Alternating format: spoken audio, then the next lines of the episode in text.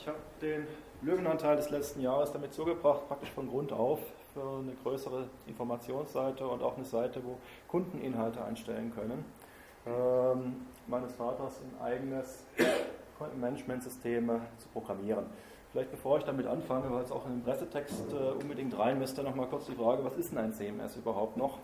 Wenn ich in Google eingebe, define.cms, kriegt man 1 Million Treffer und der erste sachdienliche Hinweis führt einen wie üblich auf die Wikipedia. Und da steht zu lesen, ein Content-Management-System ist ein Anwendungsprogramm, das die gemeinschaftliche Erstellung und Bearbeitung des Inhalts von Text- und Multimedia-Dokumenten ermöglicht und organisiert. Ein Autor kann ein solches System auch ohne Programmier- und HTML-Kenntnisse bedienen. Soweit die Wikipedia dazu. Es ist also im Wesentlichen ein Programm. Und eine Frage ist mir immer wieder gestellt worden im Laufe des letzten Jahres, insofern fange ich gleich damit an, damit es die auch behandelt. Und zwar, warum eigentlich überhaupt?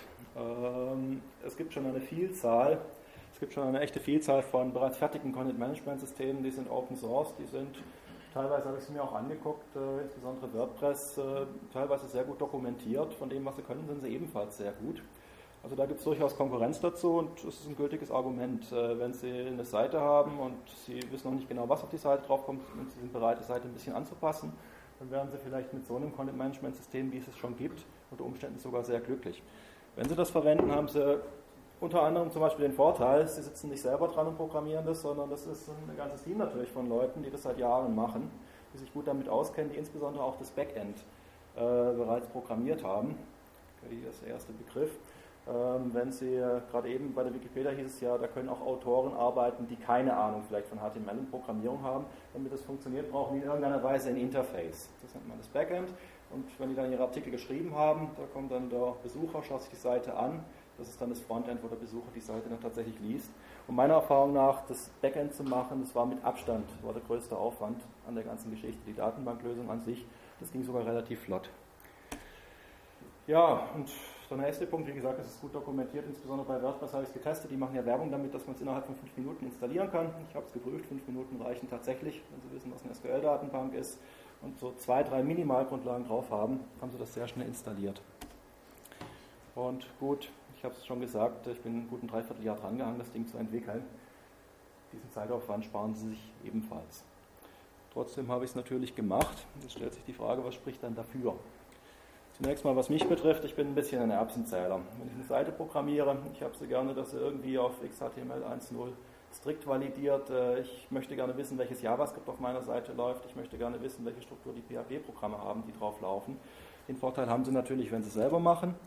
Wenn sie bereits von vornherein wissen, das war bei mir der Fall, die Seite existierte bereits als Inhaltsseite. Ich wusste, welche Struktur die Seite später mal haben soll. Sie können ihr System drauf anpassen und nicht andersrum. Sie müssen da keine großartigen Kompromisse eingehen. Und wenn Sie tatsächlich mal das Ding erweitern wollen, Sie müssen nicht, wenn Sie in WordPress eine Zusatzfunktion programmieren möchten, dann müssen Sie sich natürlich in den Quellcode einlesen. Na gut, wenn Sie es selber programmiert haben, wissen Sie auch, wo diese neuen Programme vielleicht hin sollen. Und der letzte Punkt, ich meine, das macht natürlich auch ein bisschen Freude. Man hat schon, so hatte ich zumindest das Gefühl, ich habe einiges gelernt im letzten Jahr. Dann blieb eigentlich nur noch eine Frage, bevor ich ins Hauptthema einsteige. Die Seite existierte eigentlich schon. Und zwar, das war ursprünglich das, was man vielleicht als Anti-CMS bezeichnen könnte. Das war ein unglaublicher Stapel aus knapp 2000 einzelnen HTML-Dateien. Ich bin damals in die Geschichte eingestiegen. Da kam mein Vetterchen, der die Seite damals entworfen hatte, kam auf mich zu dann irgendwann. Es gibt hier links auf der linken Seite, da kann man die Kapitel auswählen, dann kommt das Inhaltsverzeichnis, dann kommt man zu den Artikeln. Und mein Vater kam irgendwann an, hat gemeint, es gibt 2 Links, Denkmuster und Erfolgsfaktoren, die hätte er gerne in der anderen Reihenfolge. Was macht er? Er ist mir hingegangen, ob ich das mal kurz machen könnte. Habe ich gemacht. Ich habe mir dann den Quellcode von der Seite angeguckt, nicht unerfreut festgestellt, dass es ein Framework war. Dann habe ich gesehen, es gibt eine HTML-Datei für die linke Linkliste. Habe ich die HTML-Datei einfach mal aufgemacht. Hier sehen Sie es jetzt in der Vergrößerung. Hier unten rechts sind nochmal diese beiden Links. Das ist das HTML, wie es mit einem What You See is What You Get Editor von Microsoft erzeugt worden ist. Hier sehen Sie den Inhalt, Denkmuster, Erfolgsfaktoren und der Rest sind irgendwelche Steuerungsfaktoren. Nachdem man es jetzt dann auf diese Weise erstmal gefunden hat, Cut, Copy und oben wieder eingepastet, dann habe ich es vertauscht, festgestellt, es funktioniert immer noch nicht. Und das Ende vom Lied war, dass ich dann irgendwann begriffen hatte, ich hatte es verändert dort, wo Home gelb hervorgehoben war. Ich musste es dann auch noch in der HTML-Datei ändern, wo aktuelles gelb hervorgehoben war, wo Berufsstrategie gelb hervorgehoben war und so weiter. You get the drill. Was wir hier sehen, ist Redundanz. Ihr habt einen und denselben Inhalt, der ist gut versteckt im Quellcode. Und ja, wenn man ihn dann gefunden hat, muss man ihn zigfach ändern, dass man irgendwo hinkommt. Dann habe ich meinen Vater angerufen und habe gesagt, ich fühle mich auch überfordert, diese Links zu vertauschen. Stattdessen habe ich ihm angekündigt, ich schreibe eine kleine Datenbanklösung und bei der wird dann alles besser. Was heißt besser? Gut, ich habe mich daran natürlich dann orientiert. Ich wollte, dass das Ding fertig ist, dahingehend wartbar ist, dass wenn ich ein Programm habe, dass ich das mit einem normalen Texteditor meines Vertrauens bearbeiten kann. Ich wollte, dass insbesondere Linklisten, wie ich Ihnen gerade gezeigt habe, oder auch Inhaltsverzeichnisse, dass die nach Möglichkeit automatisch erzeugt werden. Wenn ich zum Beispiel Erfolgsfaktoren hatte, das ist eine Überschrift von einem Kapitel. Diese Überschrift soll ein einziges Mal darstellen, der Rest soll irgendwie mit Referenzen funktionieren. Insbesondere wollte ich eine Trennung von Struktur und Textinhalt. Also Sie haben es ja gerade gesehen, ein riesen HTML-Boost, zwischendrin ein einziges Wort. Und das zu warten macht keinen Spaß. Nach Möglichkeit, wenn ich einen Inhalt habe, das soll es in einer SQL-Datenbank einfach nur Plaintext geben und das Programm soll in der Lage sein, das HTML, das ich vielleicht benötige, darum zu stricken. Ja gut, und wie gesagt, gerade eben auch, Sie haben Redundanzen natürlich drin und ich wollte diese Redundanz vermeiden, ich sollte rausgehen. Insbesondere, Sie haben, ja, ich habe es ja gesagt, Sie haben 2000 HTML-Dateien stecken da drin. Mein Ehrgeiz war, das Ding sollte eine einzige HTML-Datei, eine Vorlage haben. Und in dieser HTML-Datei sollte dann mit Hilfe eines PHP-Programms in der Datenbank sollten die Inhalte immer wieder eingeflickt werden. Ich denke, das ist ein guter Punkt, um jetzt auch in das Hauptthema einzusteigen. Wie sollte so eine HTML-Vorlage überhaupt aussehen? Da gibt es viele Möglichkeiten. Die Originalseite ist den Weg gegangen, dass sie mit Frames gearbeitet hat. Ich habe auch schon schöne Seiten gesehen, die mit Tabellen funktionieren. Ich habe mich für den Weg entschieden, wie auf einer Seite empfohlen wird. Hier mache ich jetzt ein bisschen Schleichwerbung. Die heißt CSS Sender. Was diese Leute machen, das ist im Wesentlichen ein Spiel. Die haben eine sehr, sehr einfache HTML-Seite, die besteht nur aus einigen Block-Level-Elementen, sogenannten Divs. Da können Sie Text reinschreiben, dann kommt das nächste Block-Element und der HTML-Browser per Default richtet die nur untereinander aus. Wenn Sie das machen, hat es den Vorteil, Sie können es auch mit einfachen Browsern können Sie es gut angucken, insbesondere der Googlebot kommt gut damit klar, findet die Inhalte leichter und formatiert wird das Ganze mit CSS. Und das Spiel, wie es auf dieser Seite gespielt wird, sieht so aus. Sie haben halt einen sehr, sehr einfachen Text und Künstler sind aufgefordert, Style-Sheets zu programmieren, dass diese Seite toll aussieht. Ich habe es mir angeguckt, es hat mich überzeugt und ich habe beschlossen, dass ich dieses Konzept übernehme. Und gut, dann habe ich die Vorlage aufgebaut und bei mir sieht es so aus, ich habe eine Indexdatei, die enthält erstmal einen kleinen PHP-Block. Da werden eingebunden einige Initialisierungsskripte, ich habe ein Konfigurationsskript, das durchgeführt wird. Dann werden Get- und Post-Parameter, das steuert meine Seite, damit weiß die Seite, welche Inhalte kommen sollen. Auch die Verwaltung des Cache, das befindet sich alles in den kleinen Header. Da werden die wesentlichen Objekte, die ich dann später programmiert habe, werden aufgerufen, die Inhalte werden geladen, Aktionsskripte, die vielleicht gebraucht werden, werden ausgeführt. Und alles wird in Variablen reingeschrieben. Das heißt, das Header-HTML wird in eine Variable reingeschrieben, Content wird in eine Variable reingeschrieben, die Linkliste werden in Variablen reingeschrieben. Und dann kommt jetzt der Div-Aufbau im Eigentlichen und da ist dann nur noch an einer Stelle, wo dann halt steht Print und dann wird da die Variable reingeschrieben. Das ist ein Weg, den ich gegangen bin, der in WordPress zum Beispiel nicht gemacht wird. Ich halte es so für vorteilhaft, weil der Vorteil ist, wenn Sie jetzt hier diesen Programmkopf haben und Sie schreiben erstmal alles in Variablen rein, es gibt einen PHP-Befehl, der heißt Header. Sie können im PHP, wenn Sie einen HTTP-Request machen, können Sie auch den Header bearbeiten, aber das funktioniert nur so lange, bis das erste Zeichen gesendet wird. Und wenn Sie diesen Weg gehen, haben Sie diesen Header ziemlich lange variabel. Das ist zum Beispiel ein Vorteil. Es gibt noch eine Reihe weitere, aber ich denke, das ist der mir persönlich am wichtigsten war. Gut, und jetzt hier nochmal ganz kurz im Überblick. So sieht das Programm aus. Oben Require Once, dann hier ein bisschen Pseudocode, da kommt dann der Doctype. Wenn Sie jetzt hier weitergehen, werden die Linklisten, da wird CSS eingebunden. Ich habe ein Darstellungsobjekt, das hat auch die Möglichkeit, CSS einzubinden. Eine extra Wurst von Internet Explorer. Ich blätter das jetzt nur mal kurz schnell durch zum interessanten Teil. Hier endet dann der Header, minimales JavaScript und hier beginnt dann ein Div Master. Dieses Div Master enthält Div Title, das ist die Grafik, die Sie vorhin oben gesehen haben, wird einfach nur eingebunden. Dann geht es weiter mit dem Div Content, da wird eben der Hauptcontent, der bereits hergestellt ist, wird eingebunden. Div Left, da wird die linke Linkliste eingebunden. Div Right, da wird die rechte Linkliste eingebunden. Div Bottom, da kommt ein bisschen Debug-Code rein, wenn es aktiviert ist und natürlich die Fußnote. Und das ist dann eigentlich auch schon die ganze Seite. keine sehr lange Datei, aber es ist die eine Indexdatei, die bei jedem Inhalt, den Sie auf dem Karrierehandbuch angucken, ausgeführt wird. Und gut, das ist eine Möglichkeit, für die ich mich entschieden habe. Es gibt also eine Index-HTML-Datei und dann kommt CSS. Und mit dem CSS formatiere ich es dann so, dass es so aussieht. Ich habe mein Div Master, Title, Left, Content, Right und Bottom. So, jetzt möchte ich das Kapitel noch abschließen. Es gibt einen Punkt, da war ich nicht ganz sicher, wie ich es vom Schwierigkeitsgrad her machen soll. Ich habe jetzt gedacht, das ist ein absolut öffentlicher Vortrag und ich richte mich ein bisschen auch an diejenigen, die sich überlegen, so, ich habe nicht Informatik und Softwaretechnik studiert und ich möchte mich da irgendwie einarbeiten. Deswegen möchte ich am Ende von jedem Kapitel noch ein paar Befehle, die ich zufällig irgendwann mal gefunden habe, die ich praktisch finde, einfach kurz vorstellen, dass es sowas gibt.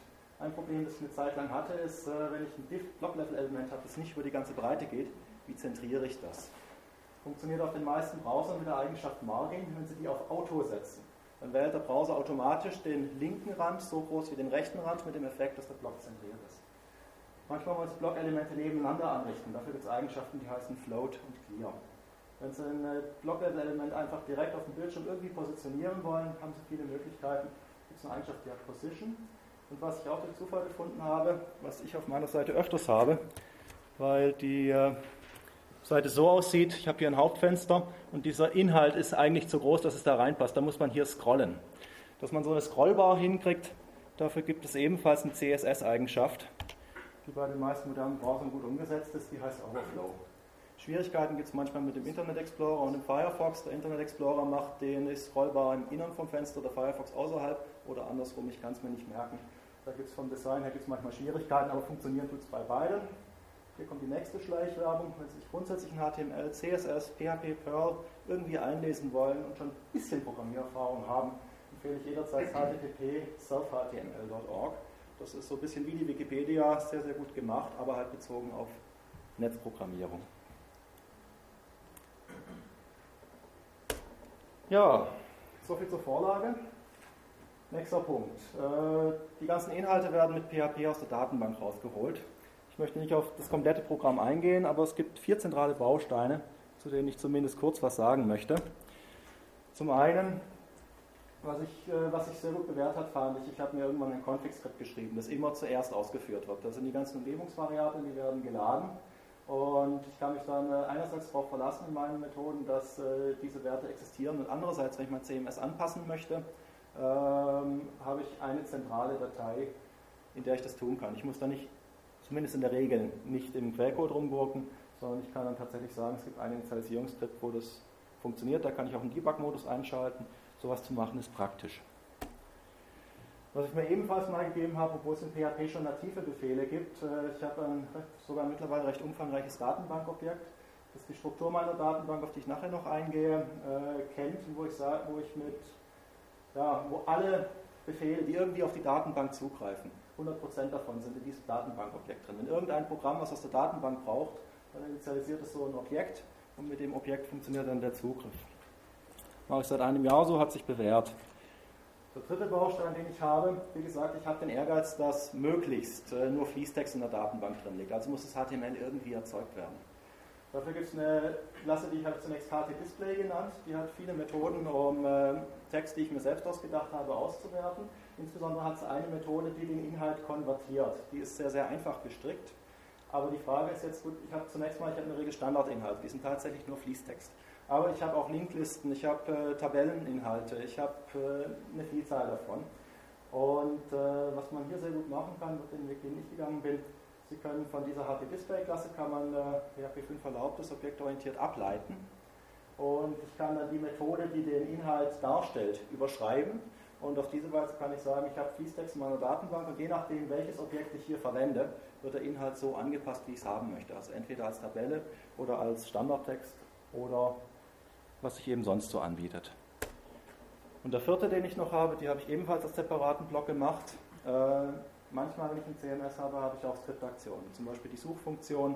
Es ist eine Skriptaktion, die nicht aus der Datenbank kommen kann. Solche Funktionen sind in Objekten wie KH-Action, so Karrierehandbuch-Action oder FB-Action.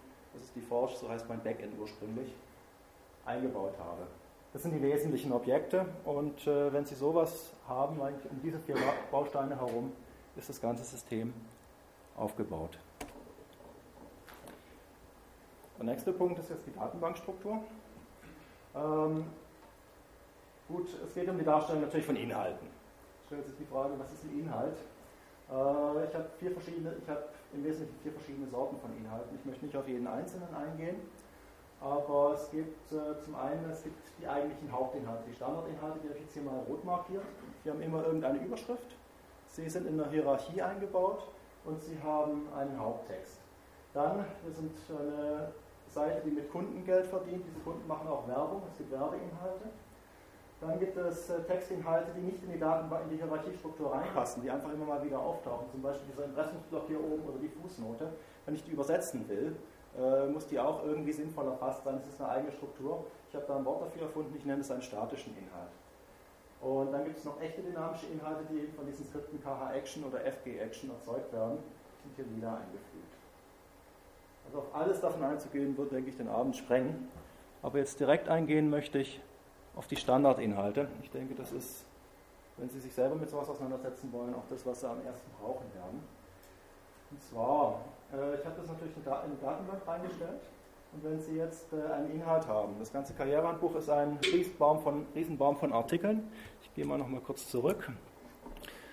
Sie haben hier einen Inhalt, der heißt Home. An diesem Inhalt Home hängen die verschiedenen Verzeichnisse, aktuelles zum Beispiel. Und das ist dann wie eine Baumstruktur aufgezogen. Wenn ich jetzt hier aktuelles habe, daran hängt dann was ist neu. An was ist neu hängt in der Hierarchie Kochstierkunde, beziehungsweise hier Inhalte ist parallel zur Arbeitgeber, ist parallel zu, es kommt darauf an. Das sind lauter Artikel. Und diese Struktur, die musste irgendwie in die Datenbank rein. Und die Struktur hat aber einen Vorteil, sie hängt nicht von der Sprache ab.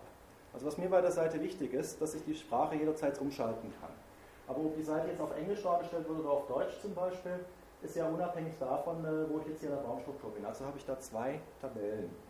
Ich habe einmal eine Tabelle, die habe ich Index genannt. Und weil jeder Kunde theoretisch seine eigene Struktur haben kann, gibt es da noch einen Kundensuffix. Im Regelfall brauchen Sie das eigentlich nicht. Dann wäre die Index-Tabelle eindeutig. Und diese Index-Tabelle, die hat einen Knoten, der heißt 1. Und da steht einfach nur ein Verweis dran. Und so bei 1 zum Beispiel ist der Hauptknoten. Dann steht dran, welche Knoten hängen daran. Und das ist eine redundante Information, die sich für mich aber bewährt, auch schon aus Performancegründen. Wenn ich jetzt hier irgendeinen Knoten habe, der Knoten weiß auch, wo er selber dazugehört. Und der Index-Tabelle ist dann weiterhin ein Index zugeordnet, und zwar ein Index, wie er in den Content-Tabellen drin steht. Das heißt, dieser Knoten 2 weiß, dass welcher Inhalt ihm zugeordnet ist, und dann stellt sich halt die Frage, welche Sprache aktiv ist. Dieser Inhalt wird dann entweder aus Content.de, ist eine Tabelle, oder aus Content.en rausgeholt. Und wenn ich es jetzt mal vergrößere, habe ich jetzt hier 3 kleine Screenshots. Dann sehen Sie hier oben einen Screenshot von einem Browser, den ich selbst programmiert habe. Dieser Browser bildet diese Struktur ab. Also hier sehen Sie Home-Knoten, daran hängt Berufsstrategie, daran hängt noch ein Knoten, der auch Berufsstrategie heißt. Und so ist dieser Baum aufgebaut. Jetzt schauen wir uns mal hier diesen roten Kasten hier an. So sieht es dann in der Datenbank aus. Sie haben hier Index KH. Und hier sind die 3 IDs, 300 für die Berufsstrategie, 301 für die Ziele, 302 für die Einschätzung.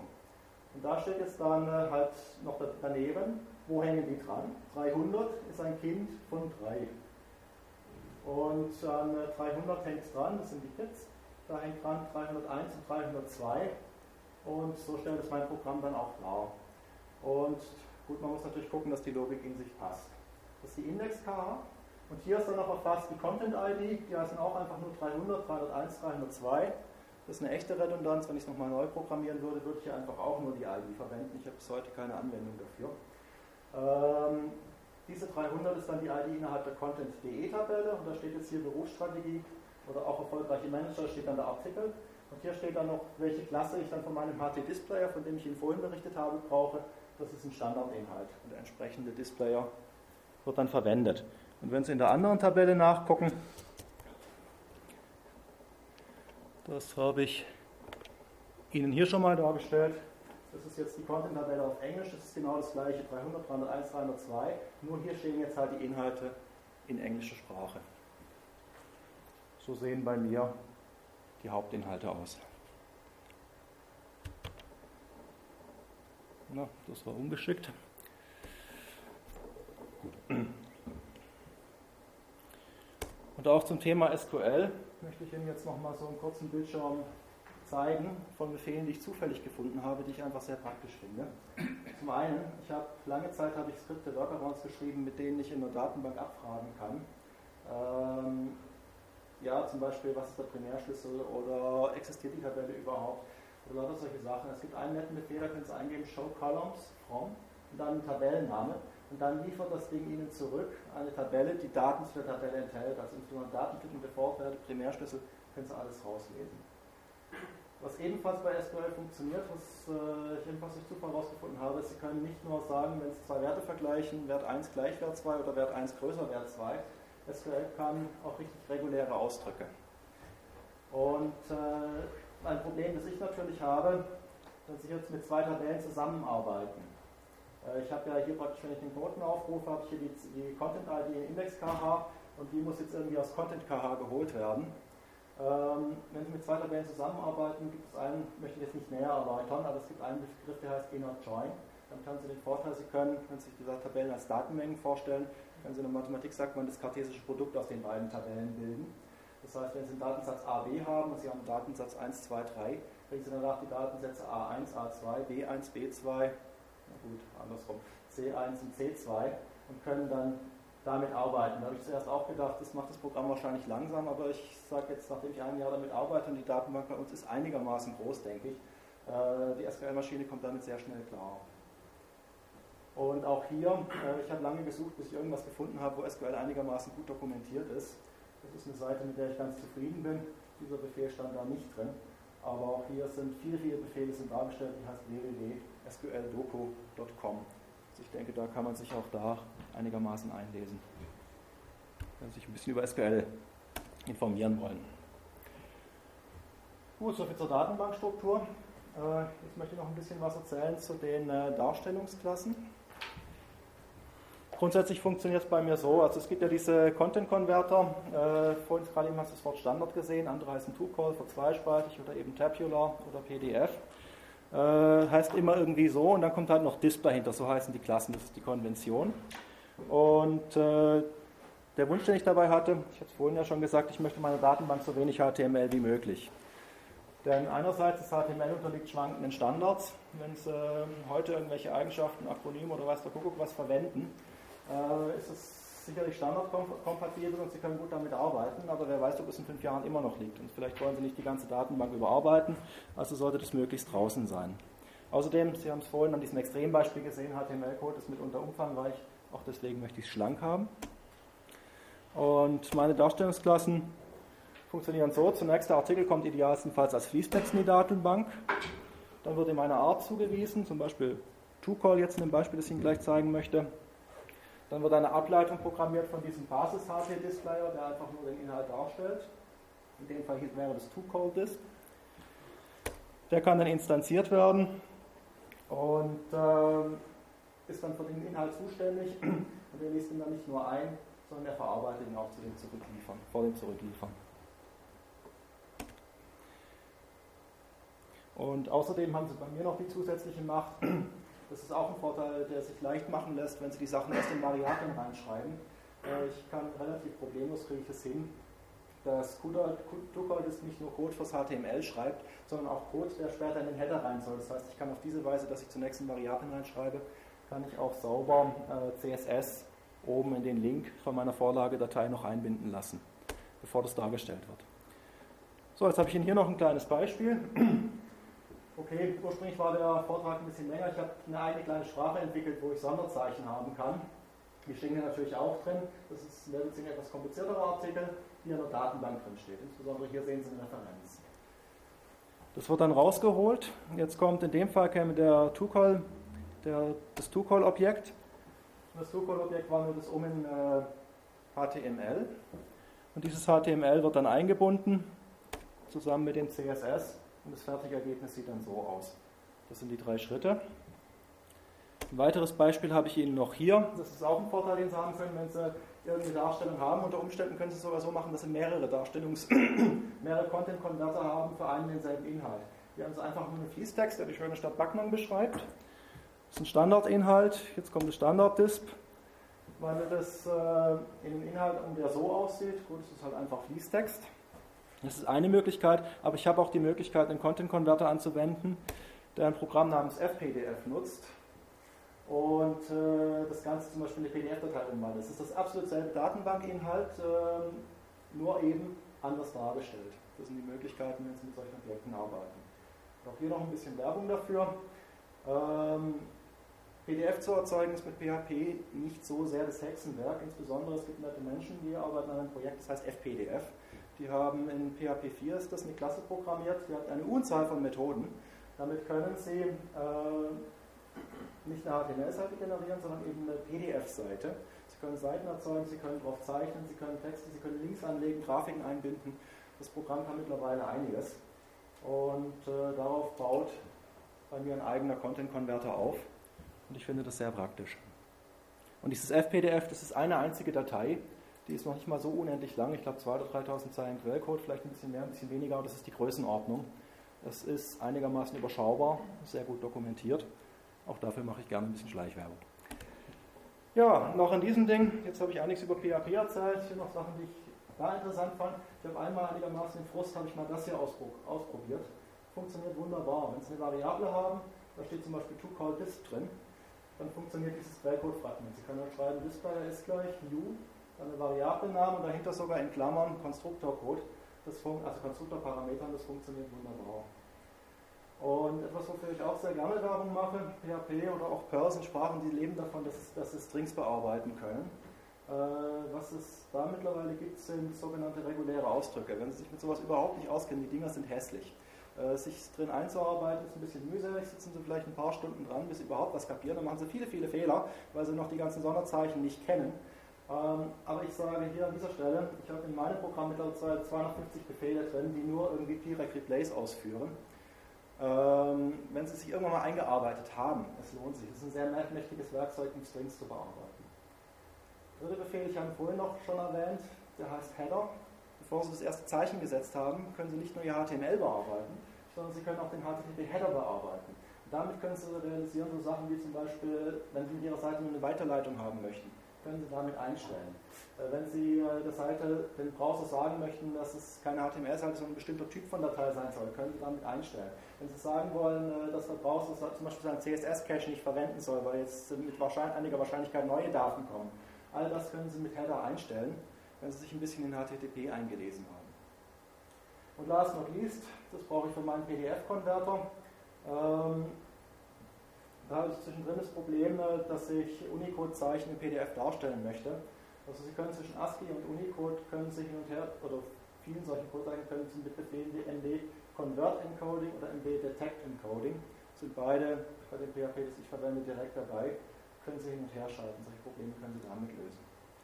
Und auch hier jetzt noch ein bisschen Schleichwerbung. Das ist ein Buch, das habe ich praktisch von vorne bis hinten durchgelesen. Es ist kurz geschrieben, wenn Sie schon ein bisschen programmiert haben. Er sagt in seinem Vorwort, sagt er sehr schön, er möchte nicht die Zeit des Lesers verschwenden. Er schreibt, seine Beispiele sind sehr gut gewählt, er schreibt klarfindig und dieser Autor hat Ahnung von der Geschichte, er ist auch derjenige, der PHP direkt erfunden hat, aber er kann auch gute Bücher schreiben. Ich selber finde es fantastisch, deswegen mache ich an dieser Stelle für dieses spezielle Buch auch noch ein bisschen Werbung. Okay, soviel zur PHP-Geschichte bzw. auch zur grundsätzlichen Funktionsweise von meinem CMS. Auf der anderen Seite, ich habe vorhin gesagt, wir haben viele Inhaltsverzeichnisse zum Beispiel drin. Wenn ich dieses Inhaltsverzeichnis aus lauter Überschriften zusammensetze, dann haben Sie zum Beispiel das Problem, dass die Datenbank dauernd beansprucht wird. Ich habe teilweise, wenn ich ein kompliziertes Verzeichnis habe, als ich irgendwann festgestellt habe, mein System wird immer langsamer, war ich teilweise bei 800 Datenbankbegriffen. Und irgendwann habe ich mir dann überlegt, wie mache ich das, dass ich dieses System, das ich habe, etwas schneller wird. Das ist jetzt das 6. Kapitel. Wie kriege ich so ein CMS ein bisschen schneller? Also gut, zunächst mal hier kleine Definition. Etwas heißt teuer, wenn der Server lange dafür braucht, stark davon beansprucht wird. Und der erste Schritt, ich denke, das ist das Wichtigste, was man nennen kann. Es ist einfach programmiert und es bringt unglaublich viel. Es ist Caching. Wenn Sie zum Beispiel ein Inhaltsverzeichnis haben, Sie haben viele, viele Datenbankanfragen, bis all die Links zusammengestellt sind, bis all die Überschriften richtig stehen, bis es formatiert ist.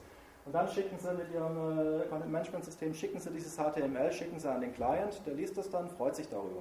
5 Minuten später kommt der nächste. und möchte das gleiche Verzeichnis und wieder wird die Maschine angeworfen. Und wenn Sie dann entsprechend viele Besucher haben, irgendwann geht Ihnen die Leistung in die Knie, das Ding wird immer langsamer. Und eine recht billig zu machende Lösung ist, wenn Sie ein HTML haben, schicken Sie das nicht nur an den Client, sondern haben Sie ein eigenes Verzeichnis, überlegen sich irgendeine Konvention, wie Dateien heißen können, Cache-Dateien heißen können und schreiben dieses wertvolle HTML auch noch in eine Cache-Datei. Und wenn dann das nächste Mal ein Inhalt aufgerufen wird, fragt dann Ihr Programm nach, existiert zu diesem Inhalt, existiert bereits eine Cache-Datei. Und wenn so eine Cache-Datei existiert, wird gefragt, wie alt ist die? Das können Sie einstellen, bei mindestens 24 Stunden. Und wenn die noch nicht so alt ist, dann wird einfach nur diese Datei von der Festplatte geladen. Das geht wesentlich schneller. Die Datenbank wird überhaupt nicht belastet. Also das bringt meines Erachtens sehr viel. Und hier ist noch ein Wort am Rande. Ich habe ein externes Stück von WordPress habe ich eingebunden. Es gibt ein Programm, das heißt BBPress. Da habe ich diese Befehle selber getestet. Sie eignen sich, um Caches darzustellen. Wenn Sie die Situation haben, dass Sie eine CMS haben, das seine Ausgaben direkt auf den Bildschirm wirft. Sie haben Methoden, da steht da nicht innen dran Return irgendwas, sondern da steht direkt Print irgendetwas. Und Sie haben den Wunsch, Sie möchten es irgendwie nachbearbeiten oder eben cachen. Dann haben Sie mit diesen Befehlen haben Sie die Möglichkeit, die Standardausgabe, die der Zielbrowser ist, umzuleiten, zum Beispiel eine Variable. Und diese Variable können Sie dann nachbearbeiten oder eben cachen. Und auf diese Weise haben Sie zum Beispiel bei WordPress haben Sie die Möglichkeit, eine Nachbearbeitung zu haben, ohne den gesamten Quellcode anzufassen.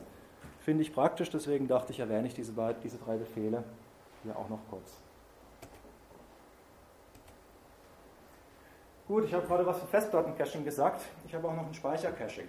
Also ich habe vorhin gesagt, für ein Verzeichnis habe ich 800 Datenbankanfragen gehabt. Was bei mir sehr, sehr häufig vorkam, war zum Beispiel die Frage, existiert eine bestimmte Tabelle? Und jedes Mal, wenn ich eine Frage in die Datenbank setze, wird ein kleines Paket an den SQL-Server und dann kommt es wieder zurück. Und es kostet einfach Zeit. Was relativ schnell zu machen gewesen ist, ist eine halbe Bildschirmseite bei mir, ist so eine Art Speichercache. Wenn ich eine SQL-Abfrage habe, dann wird die in den Hash, wird in den Hash abgelegt. Der Schlüssel ist dann sozusagen das SQL-Query, falls es sich wiederholt. Und der Wert ist dann sozusagen die Ausgabe von SQL. Oder auch wenn ich Tabellen abfrage, wenn einmal eine Tabelle abgefragt wird bei mir, wird erstmal geguckt, hat es schon mal vorgekommen. Wenn es noch nicht vorgekommen ist, werden alle Tabellen eingelesen. Die kommen in ein riesengroßes Array rein. Und dann in Zukunft wird dann nur noch nachgefragt, in diesem Array existiert diese Tabelle. Weil SQL-Abfragen sind halt dahingehend teuer, weil sie haben einen Flaschenhals, weil die PHP-Maschine muss eben diesen SQL-Server ansprechen und das kostet in der Regel Zeit.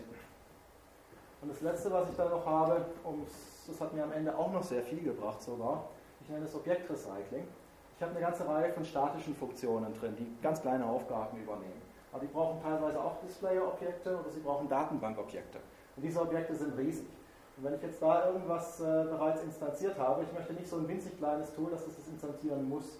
Dann sieht meine Funktion einfach so aus. Sie haben Function Tool, irgendwelche Parameter und dann optional dahinter noch dp oder db.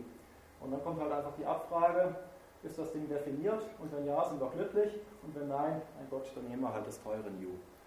Auch das ist die dritte Änderung, die ich irgendwann mal gemacht habe. Auch da hatte ich den Eindruck, dass es das Ding gut um die Hälfte nochmal beschleunigt hat.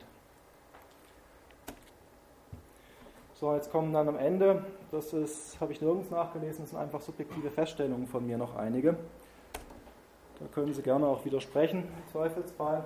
Nächstes Mal. Grundsätzlich PHP kann sehr, sehr viel, wenn es um Stringbearbeitung geht. Intern habe ich aber das Gefühl, dass SQL an sich schneller arbeitet. Das ist wirklich subjektiv. Gut, gerade eben, der Flaschenhals ist in der Tat die Anfrage, die Schnittstelle zwischen PHP und SQL. Das heißt, wenn ich die Auswahl habe, ich habe 10 einfache SQL-Kommandos, oder ich mache eines, das sehr kompliziert ist. Dann bin ich im Laufe der Zeit immer mehr dazu übergegangen, lieber das Komplizierte zu machen. Auf die Weise habe ich nur eine einzige Abfrage und das kann ich dann im Nachhinein nachbearbeiten.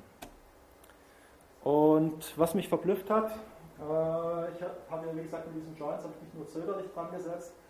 Insbesondere bei der Suchmaschine, die ich für mich programmiert habe, verwende ich sie im Zusammenhang mit SQL-regulären Ausdrücken. Das ist immer noch sehr, sehr schnell. Auf diese Weise funktioniert eine Suchmaschine, die ich für mich selber programmiert habe. Also ich habe, wenn Sie den Suchbegriff eingeben, wird erstmal so ein Regex-Join in SQL ausgeführt. Der gibt mir dann sozusagen die Treffer aus. Und dann erst, nachdem ich diese endliche Datenmenge habe von den Treffern, kommt noch eine PHP-Maschine dahinter und die sagt mir dann halt, okay, die gewichtet die ganzen Treffer und ordnet die an. und baut natürlich das HTML drumherum, das ich benötige. Das sind sozusagen zwei Schritte. Und auf die Weise kam ich auf eine Suchmaschine, wo ich sagen muss, ich für meinen Teil bin ganz zufrieden damit. Gut, jetzt haben wir das Kapitel, wo ich ein bisschen Sorge drum habe. So viel jetzt zum Thema Performance, aber bei uns ist natürlich auch das Problem, wir haben Kunden. Das ist irgendeine externe Firma. Diese externe Firma hat ihre eigene Datenbankstruktur. Die können selber Inhalte verfassen, die können sogar selber Dateien hochspielen. Und das wirft natürlich sofort die Sicherheitsfrage auf. Und ja, dazu möchte ich jetzt auch noch ein paar Takte dazu sagen. Die erste Bedrohung, die sich mir natürlich stellt, weil alles auf der Datenbank läuft, ist SQL-Injection. Was ist das? Unter SQL-Injection versteht man den Versuch eines Users, durch eine kunstvolle Eingabe von Daten SQL-Kommandos zu manipulieren. Ich habe Ihnen hier ein ganz einfaches Beispiel. Nehmen wir mal an, Sie haben ein Programm, das erzeugt aus einer Anfrage Witch einen SQL-Befehl, der sieht zum Beispiel so aus. Wähle aus, das Merkmal Witch, aus der Tabelle Content, deutschsprachig, Karrierehandbuch. Und jetzt könnte, wenn Sie so ein Ding haben und irgendein Hacker hat tatsächlich die Möglichkeit, hier diesen Inhalt Witch frei einzugeben, könnte der zum Beispiel sowas eingeben. Der könnte sagen, okay, für Witch übergebe ich jetzt Passwort from Userdata, wer Login gleich Admin, Semikolon und dann noch 2 Minuszeichen. Dann sieht das Ganze sofort so aus. Was wir hier haben ist Select Password from Userdata, das ist eine ganz andere Tabelle, wer jetzt als Index Login gleich Admin, dann kommt hier Minus Minus, das ist ein SQL, ein Kommentarzeichen, das heißt der Rest wird dann gleich mal ignoriert und schon wird hier nicht mehr aus Content.de KH irgendwas ausgelesen, sondern unter Umständen irgendein Passwort, was sie nicht haben wollen. Gut, was kann man tun? Das ist jetzt natürlich, ich habe mich ein bisschen im Internet und Foren schlau gemacht, ich bin da kein wirklicher Fachmann, aber ich erkläre Ihnen jetzt, was ich gemacht habe. Zunächst mal, einen Vorteil haben sie automatisch. Also ich verwende die Methode MySQL-Query, um diese Queries abzuschicken. Die lässt von vornherein schon mal nur zu, dass ein einziges Query stattfindet. Das heißt, Sie können nicht sagen Semikolon, dann kommt der nächste Befehl, dann kommt der übernächste Befehl. Sowas funktioniert schon mal nicht. Zweitens, was bei SQL immer kitzlig ist, sind diese Steuerzeichen. Im Wesentlichen sind das Anführungszeichen, Backslash oder auch ein doppelt stattfindendes Minuszeichen, damit Sie den Kommentar auslösen. Diese Zeichen können natürlich auch im Text von gutartigen Usern vorkommen. Die sollten also auf irgendeine Weise kodiert werden. Ich gehe meinen ganz eigenen Weg dabei. Was Sie auch tun können, was PHP direkt bietet, sind einerseits so Befehle wie Add-Slashes, die sorgen dann einfach dafür, dass ein Backslash davor kommt und das Ding quasi für SQL-Kenntnis macht das Steuerzeichen. Das haben mittlerweile Hacker aber geknackt. Wenn Sie mit Unicode arbeiten, das sind immer 2 Byte nebeneinander, gibt es da Tricks dafür, wie Sie einen Backslash zum Beispiel in einem Unicode-Zeichen untergehen lassen und plötzlich steht da wieder ein Anführungszeichen. Geschickte Hacker kriegen das anscheinend hin. Dafür gibt es mittlerweile einen Befehl, der heißt MySQL Real Escape String. Der hat die Aufgabe bei PHP wohl, dass dieses Problem gelöst wird. Hier habe ich im Netz zufällig mal einen netten Artikel dazu gefunden, ist diese endlos lange URL, die hier unten steht, wo sich jemand über das Thema auslässt. Okay, also in irgendeiner Weise müssen Sie diese Anführungszeichen, Minuszeichen und was Sie sonst noch so haben, müssen Sie kodieren. Aber das ist nur die halbe Miete. Wenn Sie es kodiert haben, müssen Sie es natürlich auch einwenden. Wenn ich jetzt hier stehen habe, Select Brötchen vom Bäcker, dann müssen hier die Anführungszeichen auch drin stehen. Wenn Sie die weglassen, muss das SQL auch akzeptiert. Na gut, an dieser Stelle bräuchte ein bösartiger Anwender ja die Anführungszeichen gar nicht. Da könnte er einfach nur schreiben und die Kleinigkeit dann halt auch noch denken. Das ist im Grunde genommen alles, was ich zum Thema SQL-Injection mache. Können wir vielleicht nachher noch ein paar Takte dazu sprechen. Achso, gut, und ab und zu natürlich ein Backup ziehen. Zweite Bedrohung, zu der ich ebenfalls sehr wenig mache, nennt sich Cross-Site-Scripting. Wie funktioniert das? Stellen Sie sich vor, Sie haben einen bösartigen User, der sitzt an Ihrem Backend und der schreibt da seine Inhalte. Aber er veredelt seine Inhalte, er schreibt noch ein bisschen JavaScript dazu.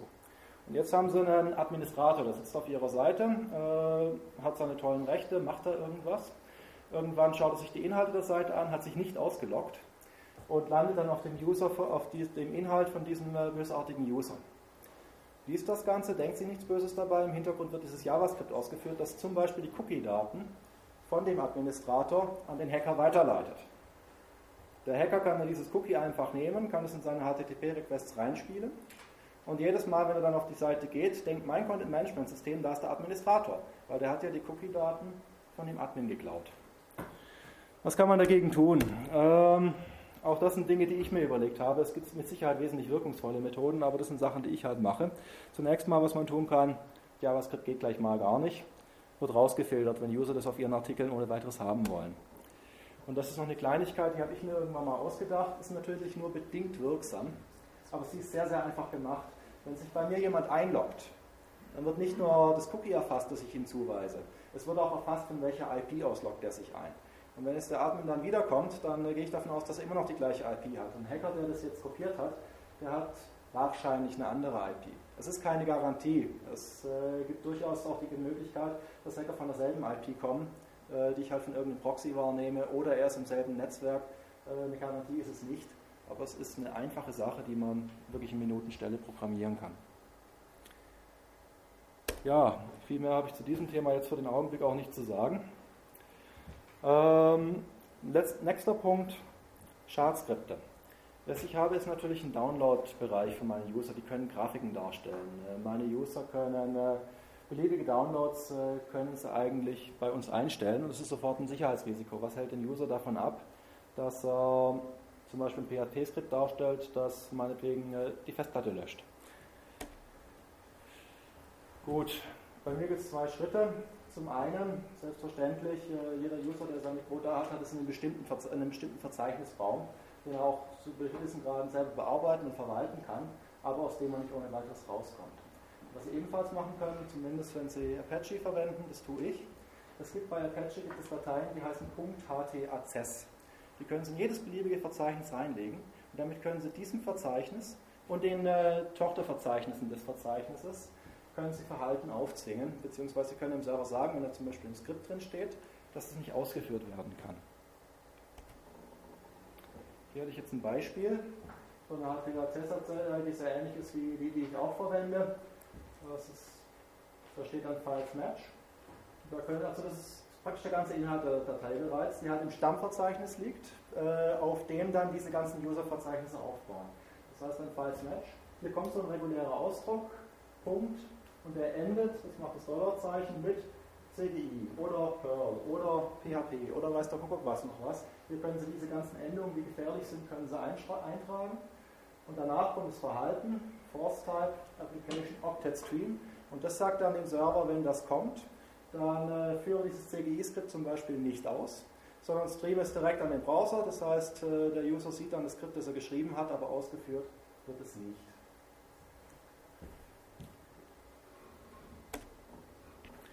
Gut, und was ist ebenfalls noch relativ schnell gemacht? Eine weitere Bedrohung ist die, Sie haben jetzt einen Administrator zum Beispiel, der loggt sich ein. Das Ganze geht irgendwie über einen Proxy, da sitzt dann ein Hacker, der fängt diese Kommunikation ab und wenn der Administrator jetzt da sein Passwort übergibt, kann man das unter Umständen ablesen. Hier gibt es mittlerweile bei vielen Anbietern, bei dem Anbieter, bei dem wir sind genauso, gibt es die Möglichkeit, die Übertragung auf einen sogenannten Secure Socket Layer, SSL, zu setzen und zu verschlüsseln.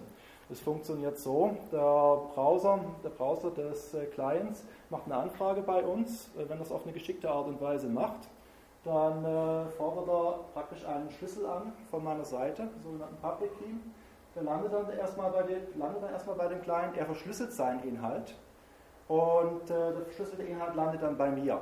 Der Witz bei der Sache ist, selbst wenn der Hacker sowohl den Schlüssel als auch den verschlüsselten Inhalt abhört, der Schlüssel eignet sich nicht dazu, die verschlüsselte Botschaft wieder in das Originalpasswort zurückzuverwandeln. Dazu braucht man einen weiteren Schlüssel, der parallel mit diesem Verschlüsselungsschlüssel erzeugt worden ist. Und der liegt nur auf dem Server und es besteht überhaupt keine Notwendigkeit, diesen Schlüssel jemals rauszurücken. Das ist der sogenannte Dechiffrierschlüssel dann. Und das ist eine relativ sichere Möglichkeit, seine Passwörter zu verschlüsseln, selbst wenn ein Hacker alles abhören kann. Und von der Implementierung her ist es in der Regel recht unproblematisch. Also bei vielen modernen Browsern funktioniert es anscheinend so, wenn Sie normalerweise eine Seite haben, dann geben Sie ein http:// oder die Links sehen entsprechend aus und dann kommt irgendwie www und der Rest von der URL. Sie können das anfordern als secure, wenn Sie da ein kleines S dahinter setzen. Und dann wird der Browser bereits diese Kommunikation mit dem Server aufbauen und wird eben diese Verschlüsselung dann durchführen. Wie setzt man es um? Bei mir geht es auf relativ einfache Art und Weise. Alle meine Links, die bei mir intern erzeugt werden, benutzen unter anderem eine Variable, die ich HTTP Doppelpunkt// nenne. Wenn ich in den Bereich des Backends gehe, wo die Kommunikation verschlüsselt sein soll, dann wird diese Variable einfach nach HTTPS angepasst und alle Links, die dann mein CMS erzeugt, die haben dann grundsätzlich eben hier halt diesen Prolog und wenn der User dann auf den Link klickt, dann wird der Link eben mit diesem S ausgeführt und dann findet diese verschlüsselte Kommunikation statt. Voraussetzung dafür ist natürlich, dass dieses SSL freigeschalten haben, dass sie ein Zertifikat haben. Wie gesagt, bei mir der Provider bietet es an. Ansonsten gibt es die Möglichkeiten, ja gut, es gibt eine FAQ, die steht auf der Seite des Chaos Computer Clubs direkt und wenn Sie den Schlüssel haben und Sie wollen ihn zertifizieren lassen, ist es eine notarielle Angelegenheit, wenn ich so einen Schlüssel habe, dass der irgendwas taugt. Muss es auch Leute geben, die sagen, okay, der Dechiffrierschlüssel ist wirklich geheim, man kann dieser Seite vertrauen. Und normalerweise geht man dazu irgendwelchen Notaren. Diese Seite hier ist ein Ansatz dazu, wenn Sie so einen Schlüssel selber haben wollen, dass Sie das irgendwie kostenlos bekommen. Und grundsätzlich eine nette Einführung überhaupt zum Thema, die nicht allzu mathematisch ist, die ich gefunden habe. Das ist in dem Buch von Simon Singh. Das heißt Geheime Botschaften. Das ist ein Kapitel, das sind vielleicht so 10, 15 Seiten. Kann man locker lesen. Da werden die Grundkonzepte dieses Verfahrens dargestellt. So, jetzt bin ich eigentlich schon fast am Ende.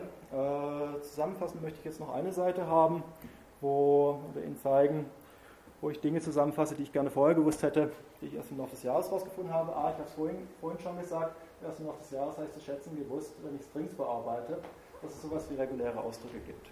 Wenn Sie sich da tief eingearbeitet haben, werden Sie irgendwann immer weniger die Standardbefehle von PHP verwenden, um Strings zu bearbeiten. Reguläre Ausdrücke sind wesentlich mächtiger. Gut, auch das habe ich vorhin gesagt, wenn Sie die Möglichkeit haben, die Anzahl der tatsächlich ausgeführten SQL-Queries klein zu halten, tun Sie das. Das ist ein subjektiver Eindruck, aber ich denke schon, es hat viel gebracht, dass ich da irgendwann optimiert habe. Grundsätzlich Caching, habe ich vorhin auch gesagt, können Sie schnell programmieren, bringt viel. Und was ich zunächst hatte, ich habe nicht immer mit MySQL gearbeitet, ich habe ursprünglich mit PeerDB gearbeitet. Insbesondere in dem Buch, das ich Ihnen auch vorhin empfohlen hatte, wird es auch empfohlen. Das ist ein Projekt, das ist mittlerweile, soweit ich informiert bin, eingestellt worden. Es gibt ein Nachfolgeprojekt, dieses Original PeerDB, das in dem Programmieren mit PHP empfohlen wird, hat teilweise Probleme. Also ich hatte das Problem, insbesondere wenn ich mit Strings gearbeitet hatte, an die Details kann ich mich nicht mehr erinnern, aber das führte bei mir zu Segmentation Faults, da ist man meinen Apaches abgestürzt und das hat keine wirkliche Freude gemacht. Seitdem ich dann irgendwann auf MySQL-Befehle umgestiegen bin, hatte ich nie wieder solche Probleme. Und ganz generell, wenn Sie auf einem Apache-Server arbeiten, es gibt da eine Datei, die heißt httpd.config. Das ist die Konfigurationsdatei von dem, die ist sehr gut dokumentiert, finde ich, zumindest bei dem XAMPP, auf dem ich entwickle.